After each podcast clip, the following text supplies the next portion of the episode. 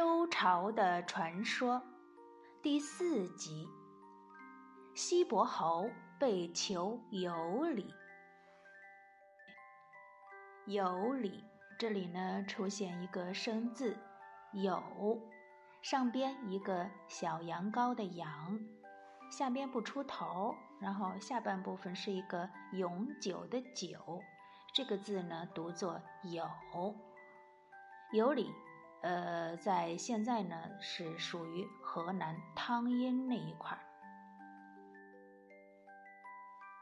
商纣王当政时期，西岐由姬昌掌政，被称为西伯。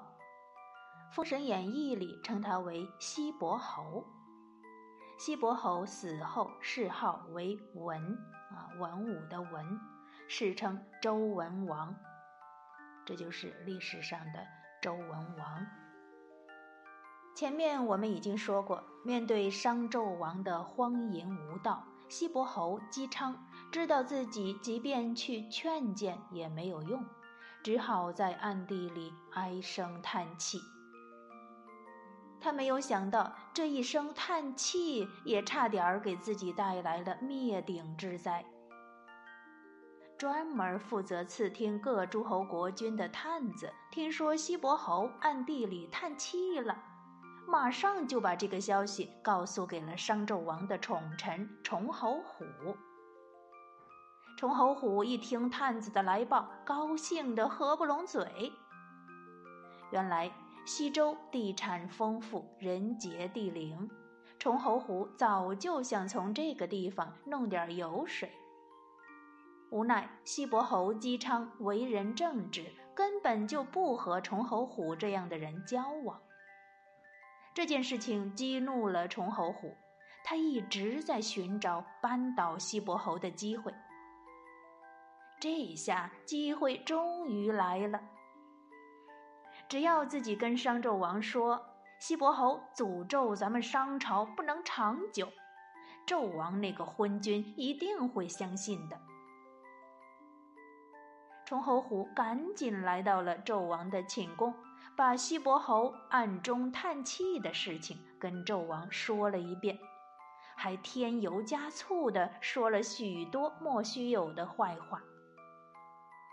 纣王一听，自然是勃然大怒，马上就命人把西伯侯姬昌抓到了朝歌。纣王要亲自审问西伯侯。姬昌被带上了金殿，纣王坐在宝座上，仔细地打量了他一番。他看到姬昌身材瘦高，皮肤黝黑，两只眼睛深陷其中，一副读书人的模样。姬昌毕恭毕敬地站在殿下，等着纣王问话。纣王清了清嗓子，说。你就是西伯侯吗？姬昌恭恭敬敬地回答：“正是罪臣。”纣王见姬昌这么谦虚，心里顿时有点高兴，又问：“我听说你因为九侯和恶侯的事情暗中叹气，还诅咒我大商不能长久，有这回事儿吗？”姬昌一听，这才明白了自己被抓到朝歌城里的原因。他赶忙上前深鞠一躬，说：“大王实在冤枉，九侯和鄂侯都是大逆不道之臣。我叹息，是因为出了这样的佞臣，扰乱了国家的清平盛世啊！我是替大王惋惜，而没有别的意思啊。”纣王一听，更加高兴了，当即就想释放西伯侯。可是不怕没好事儿，就怕没好人。崇侯虎看到姬昌如此能言善辩，竟然把纣王哄得这么高兴，自己岂不是报不了仇了？他赶忙走到了纣王的身边，小声的嘀咕：“这个西伯侯到处收买人心。”天下的诸侯如今都站在他这一边，如果不把他除掉，哪一天他要是造反，会对大王非常不利的，还请大王三思啊！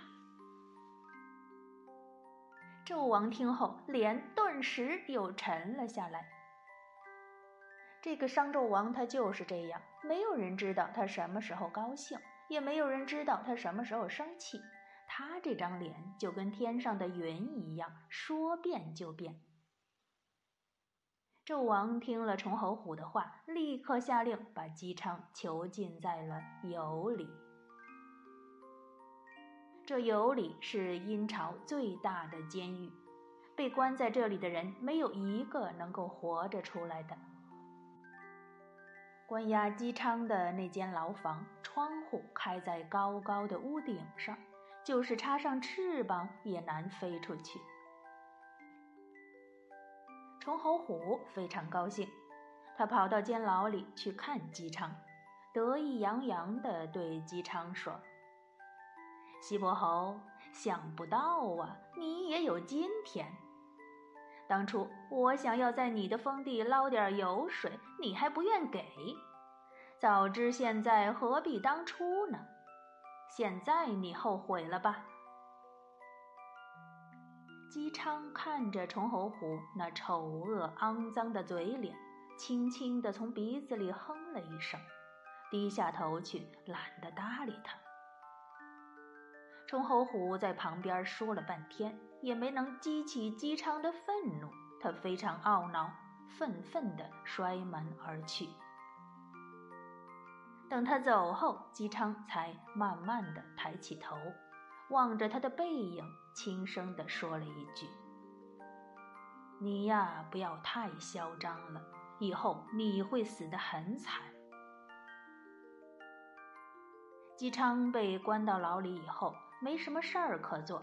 就把随身携带的三枚铜钱拿出来占卜。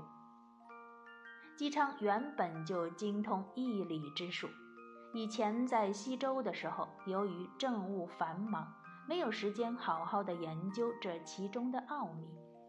现在在牢中，姬昌反而有时间了，天天就在监牢里用铜钱演示卦法，并进一步的推演。